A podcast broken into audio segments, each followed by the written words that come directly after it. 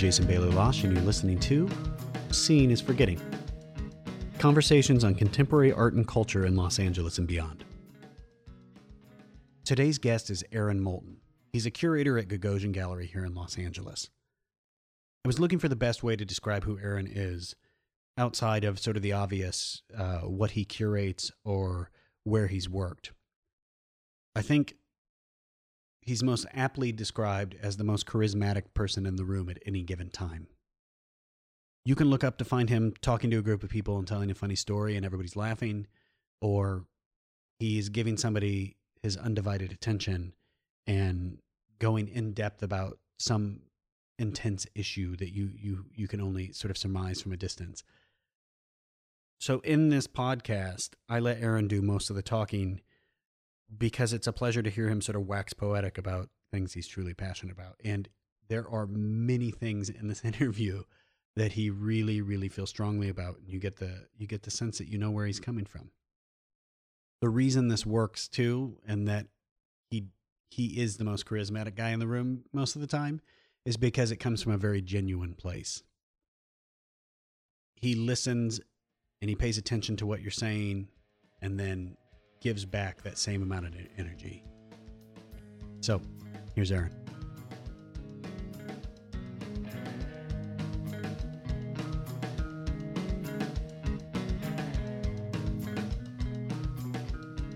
And we're good to go. Aaron, welcome to the podcast. Thank you so much for having me, Jason. Yeah. Um, I thought we could start out actually talking about uh, the Utah Museum of Contemporary Art, where yeah. you were, what was your title? I was senior curator. And how long were you there? Uh, two years. And that came after you ran your gallery space in Berlin. That's correct. Yeah, I had a gallery called Feinkost uh, for four years. And then, yeah, I, I got a curating job. How was the transition from owning a gallery going into institutional?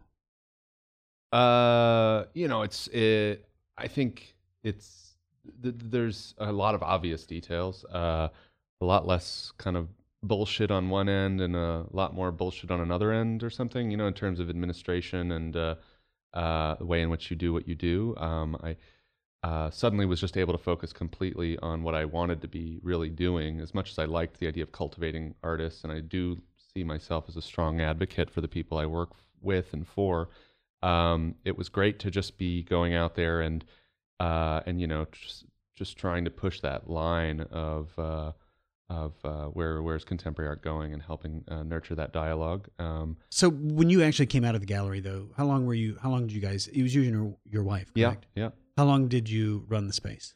Uh, four years. We had four years of programming. That's quite a while. Yeah, yeah. And were you switching it out every month, or what'd you do? What, uh, shows? Yeah. Yeah, we did like six shows, seven shows a year. I kind of tried to like slow slow down a bit. Wanted eight-week shows rather than these. It was like happening that galleries were doing four-week shows in Berlin, and I was just like, dude, this is like some painful A D D in front of us. Uh, for for were you doing that for the viewer, or were you doing it for the gallery, like for yourself? For the art. For the art, right? You know, uh, I thought that the the show, I mean, a show if it's up for more than eight weeks, it starts to get dusty and and and you know deteriorate in ways just on a basic practical, physical, logistical level that you know you start to need a reason to keep a show open for three months. Uh, so eight weeks, I think, is a good enough time that gives everyone a chance to see it. And I had my gallery open on Sundays as well, and from uh, like uh, hours that were like gallerist-friendly hours, like eleven to seven rather than ten to six. Five days a week? Five days a week, Wednesday through Sunday. Yeah. What, so when you went into the museum, were you actually looking for a tr- transition into an institution, or were you looking at all opportunities? Uh, well, you know, I had to make a choice. I was out of money. I had spent my entire life savings. Whoa, that on- does it. on uh on on this this project, uh the gallery, and I um basically wanted to know if I was going to be able to uh be a curator, and uh and I thought I was doing that quite well, but you know independently, and so would would I get kind of validated by an institution. And so it was uh it was a summer of uh applying. I applied for thirty plus jobs, got second interviews on three of them, and chose the weirdest one. Uh, yeah. you were able to sort of experiment out there too and do shows that were interesting. We, a bit before we started, we were talking about how Utah sort of influenced where you're at now, especially with work and, and curating and talking about Mormonism and having it be a revealed religion, um, as in a doctrine transmitted directly uh, from the founder, Joseph Smith, from the ear of God, and how that sort of dictates where you're going and thinking about these these pieces. You you actually even curated a group of, uh, what was it, a splinter group from Mormonism in uh, one of your shows? Yeah. Is that, is that a, right, a correct way to put it? Yeah, yeah, yeah. I mean, uh, you know, I didn't know anything about Mormonism when I moved to Salt Lake City, and uh, and it was... Um, First of all, what was really clear to me is that Salt Lake City, Utah, was one of the most um, specific or idiosyncratic versions of American culture I could have ever imagined, having not lived in the States for ten years. And I think people have this, especially foreigners, this hang-up that the uh, um, that the American cultural spectrum is like New York and L A, and there's kind of nothing in between. But if we really want to look at what the American cultural condition is capable of in terms of creating uh, metropolis and specificity of culture, it's... the real ends of that spectrum are Vegas and Salt Lake City, and uh, uh, you know, a, a city constructed on vice and one constructed on religion, and oddly both founded by Mormons. And um, and so for me, going to Utah became this incredible opportunity to see how how relevant can contemporary art, international contemporary art, be in such a regional place, in such a sensitive regional place. And that was a consideration when you took the job. That was one of the reasons you chose that. I mean, I didn't go into it thinking this is going to be an awesome challenge, or, I mean, yes, of course, I thought this is going to be awesome research. This is going to be an awesome chance to to figure out how to, uh, how, how uh, uh, cultural patois works.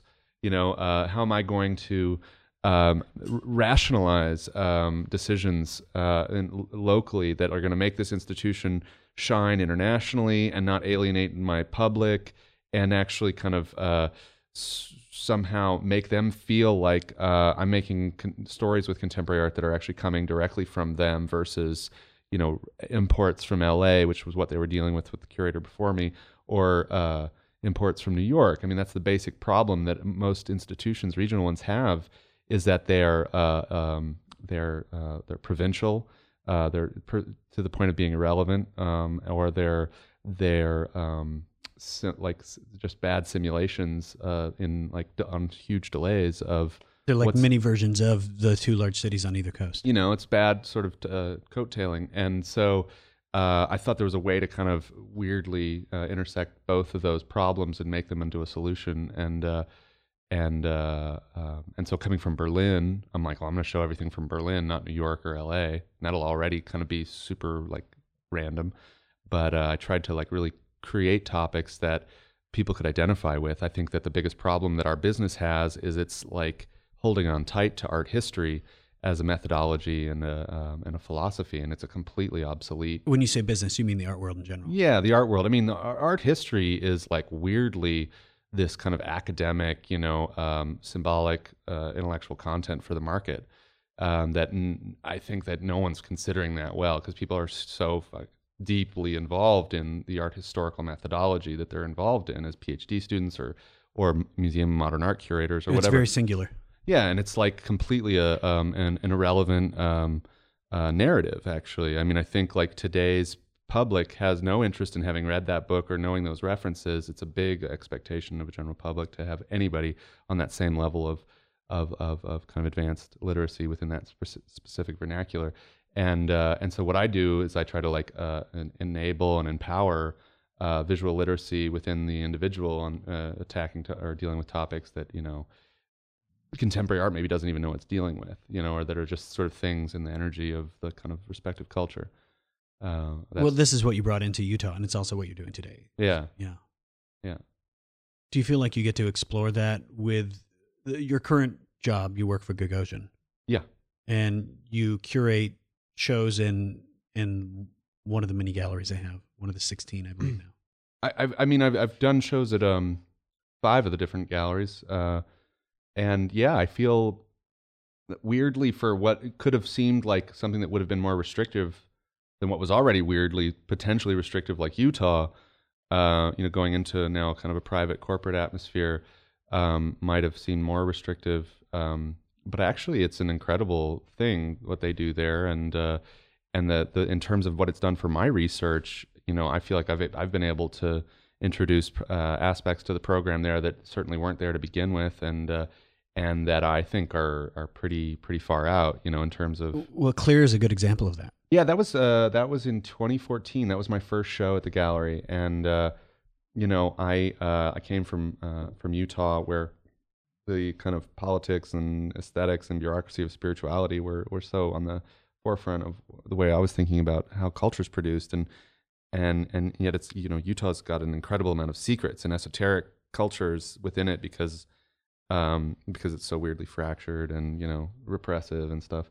So, um, but I thought, I'm going to L A. Everyone's pretty self-aware and there's not going to be too many secrets. They're going to be easy to find. But uh, but I thought I wanted to try to make an exhibition that would uh, kind of solve a couple of problems for me, and uh, one of which was I always thought it would be an amazing thing to make an exhibition about Scientology.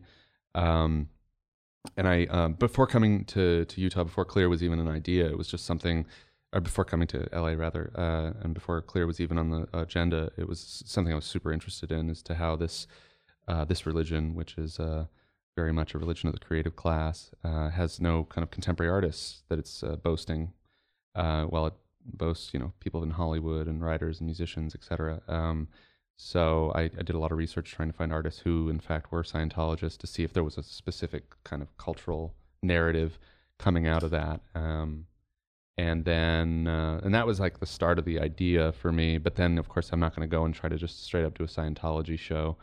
Um, and, and so I, I thought it would be an interesting thing to try to, uh, you know, L A, Hollywood, it's into uh, Spider-Man reboots.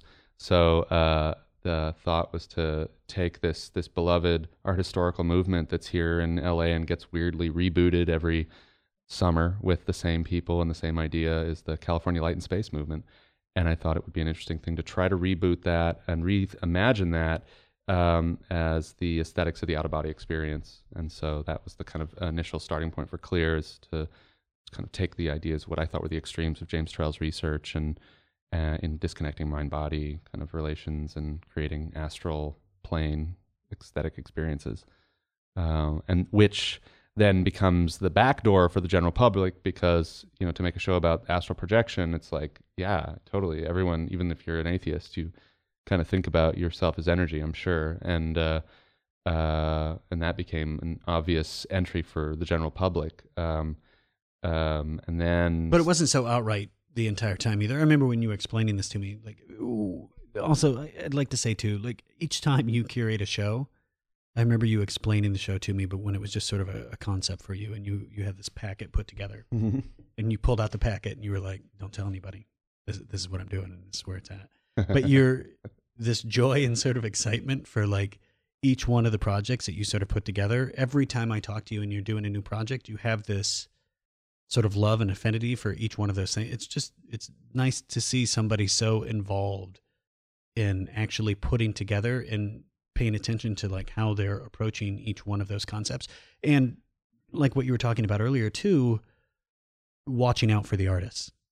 Yeah. Like, I, yeah. I feel like there's such an agenda sometimes w- with some individuals who curate that really they're looking for the next job. Mm-hmm. Or they're mm-hmm. putting stuff on the resume to figure out where they're going to be and how they curate the actual shows to be put together. And I, that is the furthest thing from my mind whenever I see one of your shows.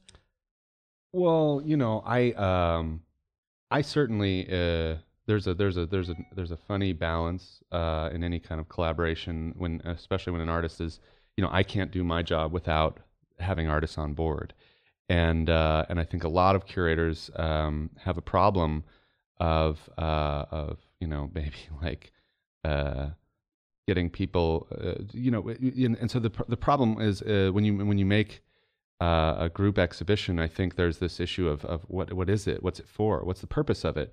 And I think a lot of times group exhibitions don't have that. They're like kind of, you know, they're they're sort of collective views of, you know, or like a, I'm not going to explain this well here, but um the problem ultimately is to, wh how do you how do you put all these works together and not subjugate them into your uh, idea? You know, how do you keep their the their your preconceived idea what the show is going to be and how how that fits your agenda? Yeah, you know, it's like bringing bringing these things into this dialogue. Maybe there weren't. Maybe there are no artists who are thinking about astral projection when I put them in the show Clear, but suddenly their work makes a ton of sense in that respect. And it's, you know, it's I, I frame it for them, and I think that they see, you know, I think this is the comes back to a sort of a general issue that isn't often discussed, which is uh, different types of value that we have for for artworks, and we think often of just commercial value, market value. But I I look at use value, which sounds really again contradictory to, to this idea of subjugation.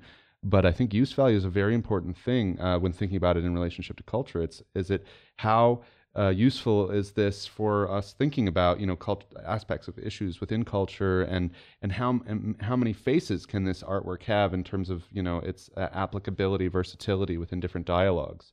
Well, honestly, artists don't themselves understand all of the use value for their works when they're making it. I I, I don't believe sure. that. I sure. think that one of those things is if if a curator can put it into context that ne the artist doesn't necessarily originally intend, they can learn from that experience of working with the curator mm, and not mm. simply providing a work for the curator. Totally, totally. I, I a good example of this. I think I I wanted to talk about a little bit about Jason Metcalf. Mm, mm. I think he's a fantastic artist. I went to Mountain School with him, but I you work with Jason often and you're friends with him. But what it is, what is it in Jason's work that you see is is being sort of a push? What what's a trigger for you? Oh fuck, I mean, geez, you know, Jason, uh, who's known as Lazarus now, is uh, uh, essentially, you know, there's there's few people I've met in my life where I'm like, shit, if I was an artist, that's exactly what I would be making. Uh, I don't think I could exactly say that about Jason because he's coming from such a specific place, having been a Mormon, and you know, the the really taking it to these kind of extreme researches within sort of spiritual specificity, spiritual um, infrastructures, and, uh, and and and kind of, but I but I have a, a general affinity for how he puts a story together, uh, and the and the politics of belief that go into that, and uh, and so um, and I and both of us, I mean, I'm a, a massive proponent in the belief that folklore, uh, as we go into a kind of a weird omniscient uh, culture. Um, folk, you know, where we're actually, you know, I think we we have the closest access to this weird idea known as the truth than we've ever had as a culture, and I've never seen probably anyone in a in such a skept more skeptical existential state as our cur current civilization is. You know, so it's I think folklore will come to represent actually a weird um, path that we can depend on for interesting information and stories where. You know, uh, I think you mean to pass along information for future generations. Yeah, storytelling, uh, truth, uh, uh, in a in a kind of a weird, abstract, irrational sense. You know, it's um, I'm I'm I'm gonna not sum this up well, but like I think uh, I think fo folk folkloric strategies and folkloric structures and folklore in general, as in terms of what it offers as a communication of culture, um, is uh, having a lot more weight, or will have continue to have more weight, and and how it. Um, Uh, creates sustainable cultural narratives. I mean, in talking about J like Jason's work and like what what that kind of how that kind of comes back for me uh, in terms of what I'm I'm doing. I've had this kind of intense interest that I'm only re like, and I'm not an academic. You know, what I do is my work, as I see it, is all creating case studies. Um, I, I try to be a real activist within uh, you know testing things within culture. Ideas and uh, and sort of visual cultural phenomena, and uh, and so a lot of what I'm um, doing lately over the last couple of years has been about uh, participatory anthrop anthropology, which is a kind of a, a method of anthropology that's more um, uh, subjectively in tune to the you know the engagement and simulation and uh, of, of of cultural rituals and cultural sort of situations, and uh, and. and I can kind of explain that more specifically, but it's Jason and I, I think, are both doing the same thing, him on a micro uh, artistic level and me on a macro kind of larger cultural level. And so well, his is sort of insular too. He's dealing with Mormonism and, and branching out from that and sort of experimenting from that as being a ground point of a starting place. Yeah. No? Yeah. Yeah. But I think we're, we're both dealing with aura, you know, and energy, and like trying to think about how to influence and, uh, and um, and, uh, and and creates sort of crucible situations of, of energy for how cultural sort of phenomena are taking place. And again, I'm being really abstract. I know it sounds kind of fruity, but uh, but I believe it, and uh, and I'm actually positive it's true. uh, but it's uh, uh, uh, you know, I think like uh, there's a real chance right now um, to to to tap into these things that were the reasons we all got into art for the in the first place, which is, you know, for like magic and like weird kind of esoteric uh, uh, energy situations that uh, aren't really easy to explain and uh, and aren't, you know, about playing a game. Well, so this leads us into this new exhibition that you're you're doing right now. Yeah, yeah. I'm not going to pronounce it correctly. Omul Negru. There you go. Omul Negru, which yeah. translates into uh, the man in black or the black man, and it's Romanian for the boogeyman. So, so that is a what made you go there? I mean, obviously everything that you just spoke about. I had a, uh, a very special experience last September in Bulgaria, and uh, I did an exhibition there called Americana Esoterica, and it was a show that. Uh, I've had a very, very few kind of extreme carte blanche situations in my career, and they've always led to, you know, some, some pretty amazingly unpredictable uh, results. And uh, and this is by far was the most. And uh, and it led me to really believe that I needed to kind of um, split my practice in two somehow. To, you know, I have this day job as a as an objective anthropologist. Uh, well, I'm a curator for Gagosian. I'm a curator. I've never. I, I like the objective an anthropologist better.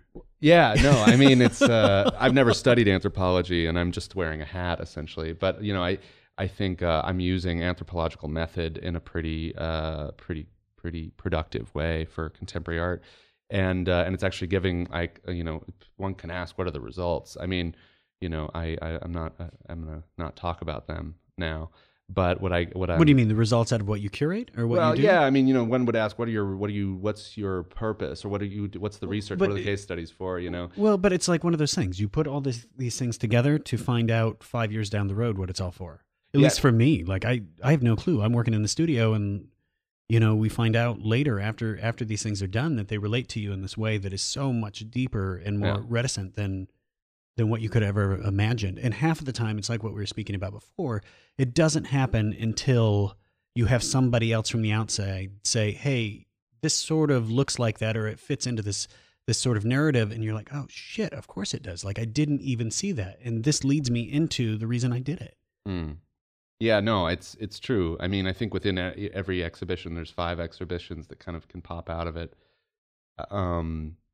And so talk a bit about your experience and why that was so sort of influential on you. And well, you know, I, I think we, we, uh, uh, I don't know how to sum up the experience in Bulgaria. How long were you there? Well. I was there for a week. We made an exhibition. It was uh, funded by the American Embassy.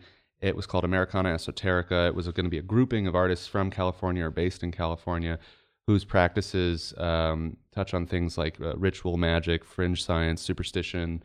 Um, you and Lazarus, we, we uh, a friend of mine, uh, Chris Wiley and I mm. saw you immediately after you came back with Lazarus. Oh yeah. And you guys were like, it happened. Jazzed. You, you were like, it was, you were like really on, like you were level nine, man. Dude. I mean, Jason, uh, Lazarus had, uh, the most like incredible validation of all of us. I mean, I did too, I feel. In what way? Like the, you know, the first, you know, I'm, I'm making a show called Americana Esoterica, which is, first and foremost, seeming like an, an import-export job of American art in a foreign country, uh, which is a, already a funny. What was the location? Where was it at there? Plovdiv, Bulgaria. It's, it was in uh, within the context of a large city arts festival, and we were the the main headline event, and uh, and so it was uh, without you know with uh, within a couple specific locations in the city, and then it also had some secret uh, unannounced locations that people found or they didn't. And, uh, and you know, it's a special place there. Basically, the, the bureaucracy around lifting a finger in America is like asking somebody to ask somebody, Whereas there, you can run around with a chainsaw and nobody's going to say anything because you're just sort of, it's just like that, you know? So we were able to just intervene, if you will, in public space and, and really...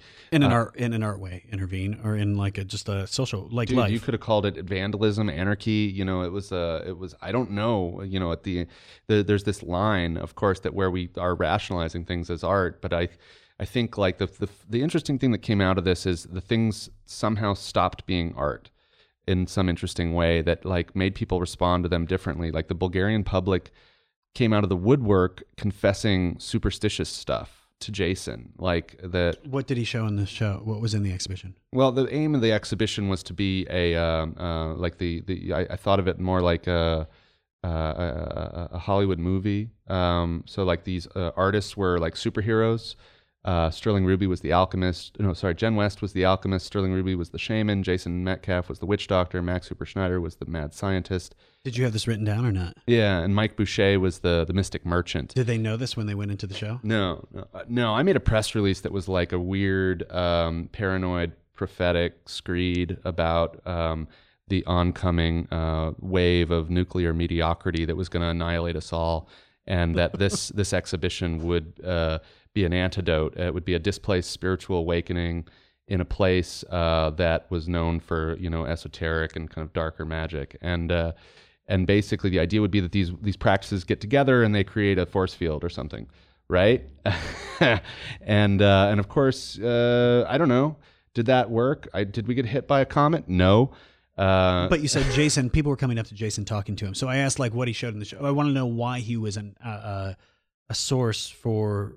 An outlet, like yeah, no, I think it was because his practice already has this strange, uh, uncanny of, of form. You know, not that different from your own. Actually, you're the, thinking of the way in which you're creating these forms without reference that are having a kind of a tough, you know, relationship to language. And uh, and his forms were actually coming specifically from uh, histories, of, lost histories of superstition, and. Uh, And they were, for the most part, he was dealing with creating forms that were going to bring uh, to ward off evil and, and bring good luck. And but we're not talking about, you know, your basic black cat or horseshoe. They're they're really like weird, and uh, and so people see these things and actually they don't have to even think whether those things are art. They look like something quite real and quite it, it charged. Looks, it looks practical, like but, in a sense, like, like this is something you've had in your home, and it's particularly like in. in a rural community or in, I'm from Iowa. So yeah, like yeah. you see things like this and it's not out of the norm to have something like that be in a home or in a barn or.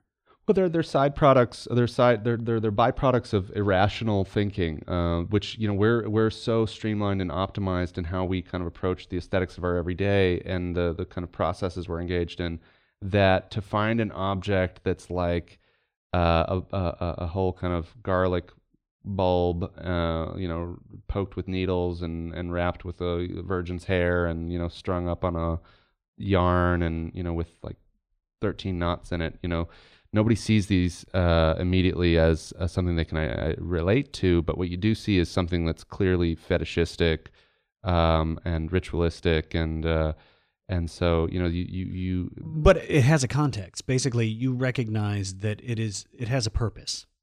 No, this is the point of the, the you way don't think? the work that we were doing, you know, had zero communication with the public. You know, we were just inserting these things in the environment and people were finding them and seeing them. It wasn't in a safe gallery. You know, that's the problem with art is like it's out, it's in this safe space that people go in there with a preconceived, you know, notion of what they're going to see, regardless of whether they know what, what it is and what it means. You know, they at least know that they're going to see art. When that stuff leaves and it's like there in a, as a disruptive uh, uh, element within the everyday environment, an out-of-place artifact or whatever, uh, the effect is very different. You know, it's we're talking about placebo kind of energies. Well, and, I, I feel, though, when you see something like that, it has a particular intent, right? Like somebody has spent time working on this thing and put something into that, but it's not necessarily art. So, like, if you're seeing, like, one of his objects laying around or or this thing wrapped and it, it's taken time to put this together, there's an intent and there's a perceived intent that is actually existing in that item or that object that's sitting in the room. So at least that is recognizable. I think so. Yeah. I, I, I guess, um, what I'm more interested in is like how, you know, uh, how, e how, how sticky these objects are for picking up the, the energy that they are meant to be emitting. You know, it's like, I think people get, uh, from them exactly what they're meant to, you know, and it, and it's not like a relationship to sculpture. No, absolutely not. It's it's a uh, it's it's something more. It's, it's very different, you know. It's an energy. Um, and again, I'm I'm maybe projecting on my own uh, uh, uh, idealism of what these these things are capable of, but uh, I do think that's true, and that's what happened there in Bulgaria. Is you had people, I think, coming up and really not talking about whether it was art anymore, but just believing in esoteric uh, esoterica uh, as a as something they could have. You know, people are actually really relaxed, are really excited and happy to to to know that they can be irrational. That's the problem with the general culture today, is that we are so logical, uh, you know, uh, that we we are are actually inhibiting major, you know, the best parts of what it means to be human, which is uh, to be irrational. You you end up having like these great belief systems and things that allow fantasy to to roam. That once we kind of ground it in the the extreme, you know, and quite oppressive, repressive logics of of where I think we're at now, I don't, because like, for example, you can't, you can't talk about God. I mean, I'm not even religious, but you know, I know I can't talk about God around uh, people in the art world. It's like um, I'd be like uh, seen as retarded or something, uh, and that's that's not to make fun of anyone that's religious. It's just the art world is is not that avant-garde in its thinking. It's like hyper repressed actually, and uh, uh, you know, we don't have the right wing r- remotely represented in the art world, like zero, and except for the people who are buying the. The art. Oh, that's hilarious. I mean, that's that's like the, right? The funny irony of it. Um, but, you know, in terms of what cultural production is about, it's like this tiny wedge. Um, so like when you have, um, but I, I'm digressing again. Well, the thing that gets me on that particular, it always irks me that we feign uh, frustration and hurt on on certain issues, but we're more than happy to sell our artwork and take the money from individuals who have the beliefs that we are, are so firmly against. Oh, dude, are you kidding? Like, if I go back into the nonprofit sector, the first people I'm calling is Monsanto. I mean, absolutely. Really? Yeah, one hundred percent. I would like buddy up with them in a heartbeat, and they would give money, and and and all the people that like would make a fuss out of it. Well, sorry, we won't work together, you know. But whatever, you know, it's like there's there's plenty of people out there. I, I've come to that realization recently about the the fuss about things, like the individuals that have an issue with the way that I deal with things are the people I don't want to work with anyway. Yeah. Because they're not going to, we're not going to be on the same level even if we do get together. Oh yeah. I mean, but you know, there's, this business has got so much weird, you know, hypocrisy and, you know, but then so does, I don't know, anything really, I guess, but yeah. We, we were left at the, uh, the show and you guys coming back out of that with oh, so much energy. Yeah. Yeah. And I'm not explaining it well, and I never do. Um, but I, I think I had, uh, I, I, I certainly experienced something quite profound. It changed my life in terms of thinking about how to uh, hone in on these energies and, uh, and try to create platforms that were actually going to be uh, progressive uh, for thinking of new frames for contemporary art with very old kind of archetypal materials.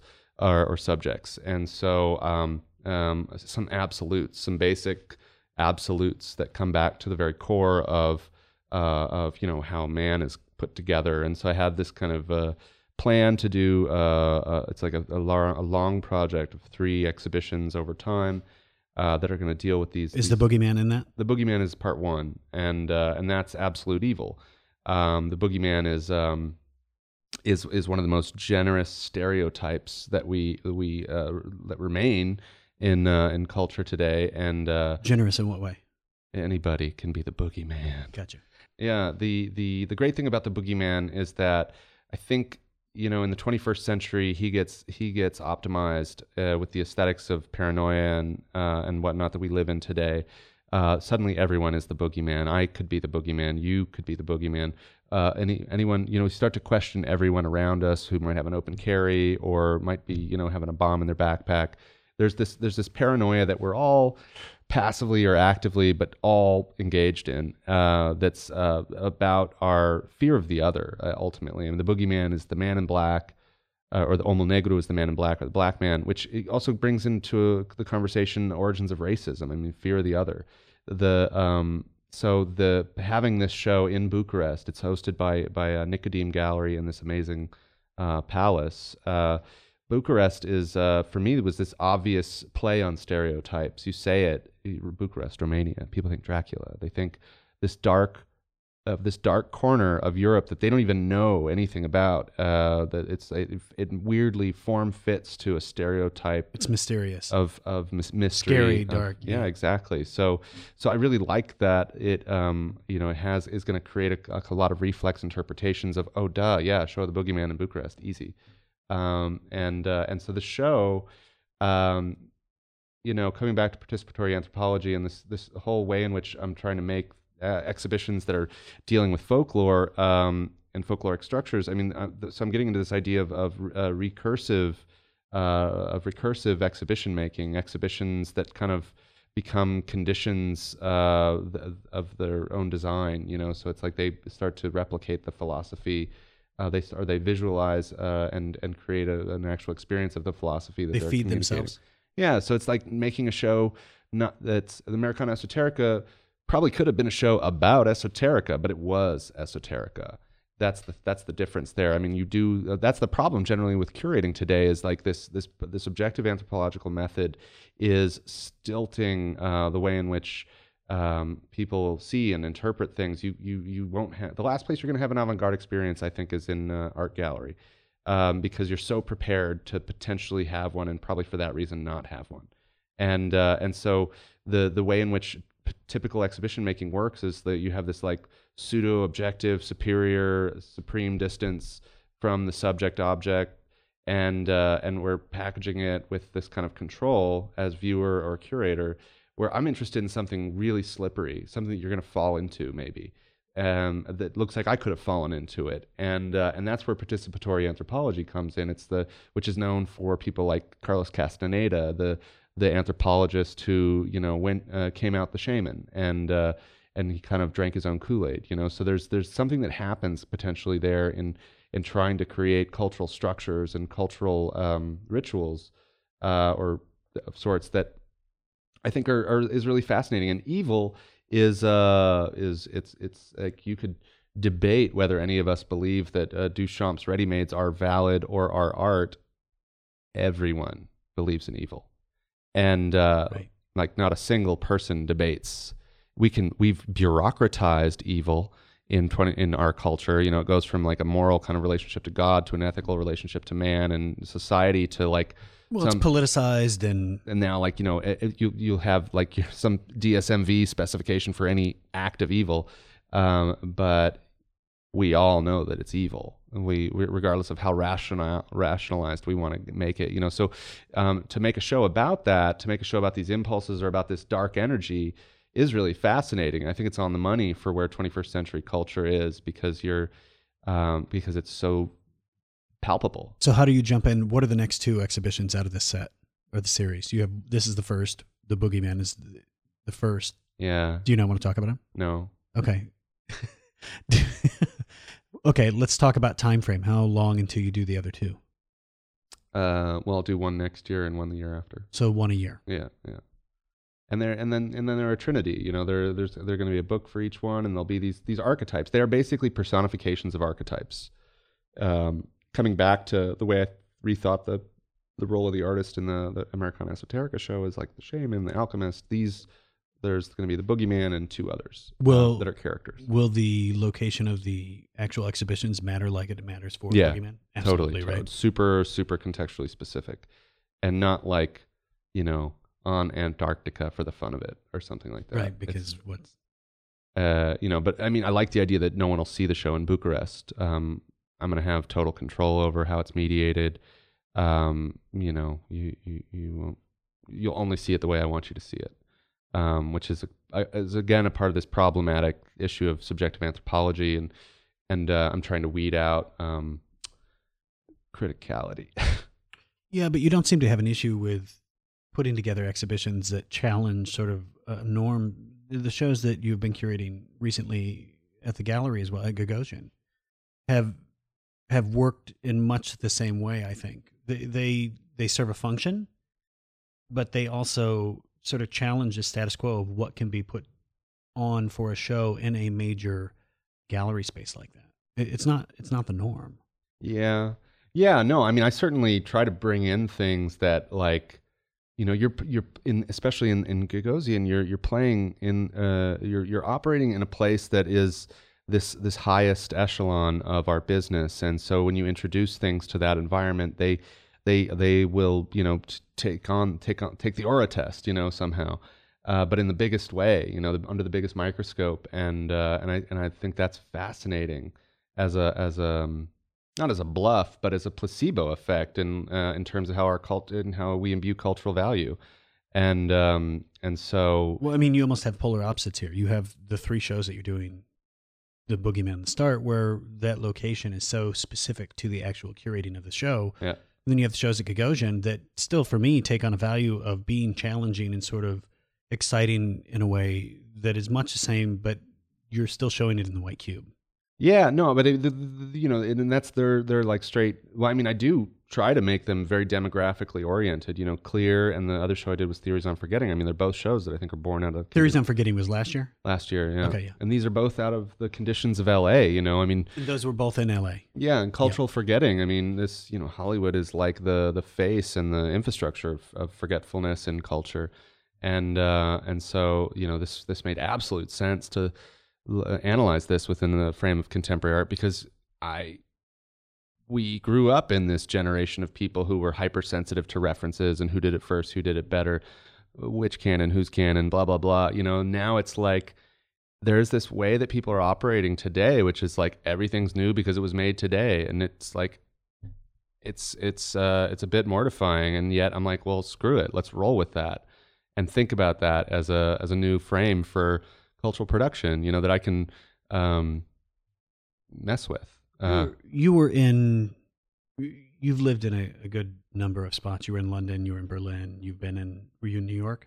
I did, yeah, I lived in New York. New York, years, L A. So. so you've been at Utah, of course, not to mention probably a few other places. But how do you think that affects what you're curating, or how you're sort of, I mean, for me, I think I see it in how you're sort of challenging the the venues and sort of the forums for where these shows are shown and how they're shown and who actually gets to see them and participate in, in the actual exhibitions.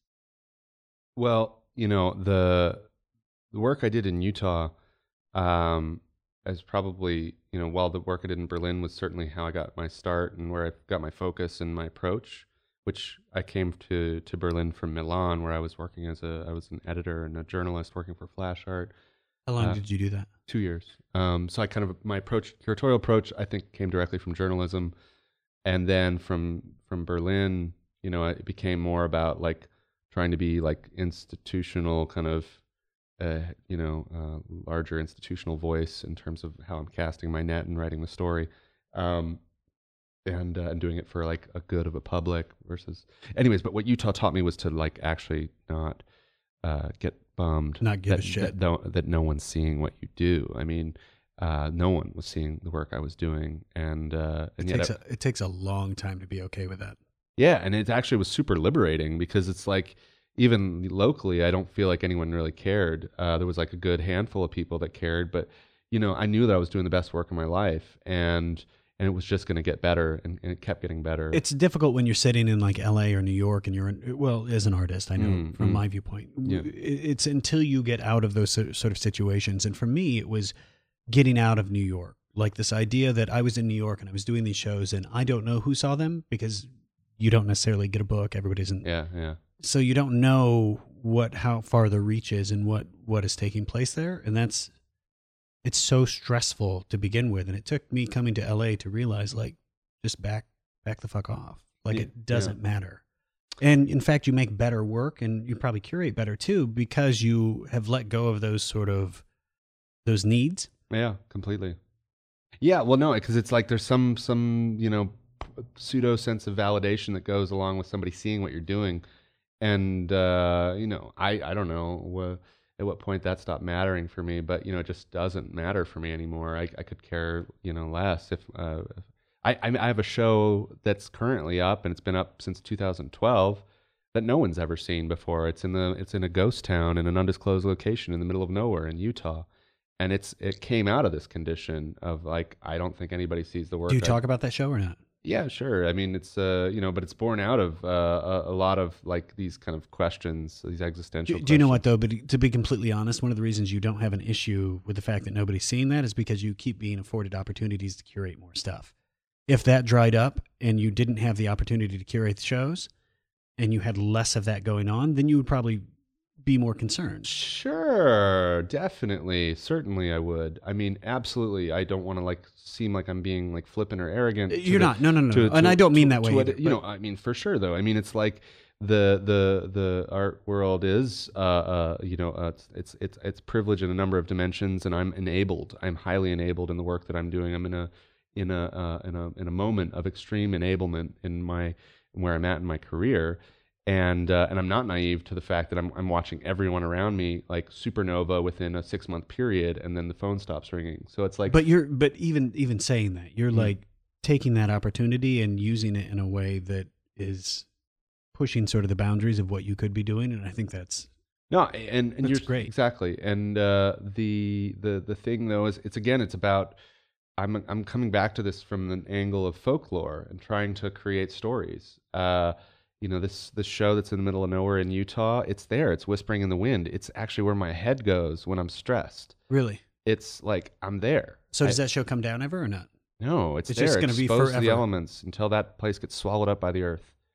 And it's and it's there. I know it's there right now. Um, and it's happening. Have you visited it?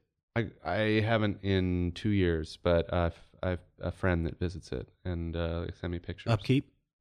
No, no, no. It's getting eaten by animals and destroyed by the snow, and uh, but that was the nature of the work too. It was a, it was the, it was a show about the end of the world. Do you uh, take images of it or not? I have the first images. They're the only things I allow people to see, which looks like it might have been discovered. On Do you that. take your own images of what the, what's happened? At sure, yeah, but I don't, sh- I don't show. You don't those. show them. No, no, it's not important. The important thing is uh, that people have this frozen memory, like I do. Um, And so, uh, so the, the the way that people experience it is through a YouTube video or through my website. There's like uh, images, but the images suggest that this thing, this place, was just discovered in that moment. Uh, it doesn't, it doesn't, even though it was made five minutes prior. You know, it was a, it was a big production for a day. But like, and then when, once I cleared the house out, we took photos, videoed, all that shit. But it, it gives this impression that uh, of of what I wanted that experience to be, which is this would be discovered by somebody fully out of context. And it would become the haunted house. It would become the this um, place full of energy, um, because it, it's nothing else but clearly a place full of energy. And um, and so uh, yeah, and, and and and then the thing with Bucharest, you know, people are going to come to see that. I have a big uh, anticipation that it's uh, it's going to have an audience that I'm I'm pretty scared of actually. But it doesn't matter if they don't.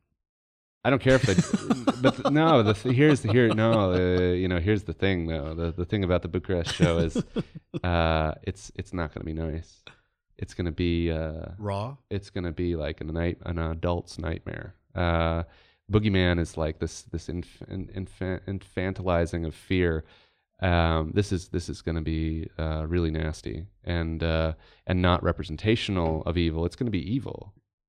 Yeah, no, and I and it's it's uh, th- there'll be a book for it. The book is going to be gorgeous. I've interviewed Philip Zimbardo, who is Doctor Evil. He is the guy who did the Stanford Prison Experiment, and uh, is is was doing his best work at a moment in time, just immediately following the Milgram experiments, when we're kind of like figuring out what like behavioral, social behavioral testing is in good and bad ways. You know, he really was taking advantage of the all the negative sides of it, which weren't, of course, evil. It was about understanding evil. And uh, but at the expense of you know some people's psyche, People, and yeah. uh, and so uh, so he's really the guy that has the data and knows the origins of evil and the systematization of he's evil. He's in the book. I interviewed him. I did gave a yeah. He gave me an interview. I'm super jazzed. It's a sick interview too. I mean, it just sums up everything his whole research is about. But he like really connects it nicely to the the uh, this, the the way I'm thinking about the show, and um and uh, and it's and it's uh it's it's good. It's an important text. Um. When does the show come out?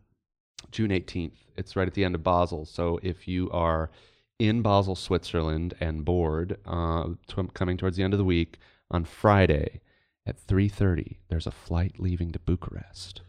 I won't be waiting for you at the airport, but I will be at the Cantacuzino Palace on Saturday for the opening. I think maybe we leave it at that. Yeah. We're good. good. Thanks for coming. Oh, God, thank you. Yeah.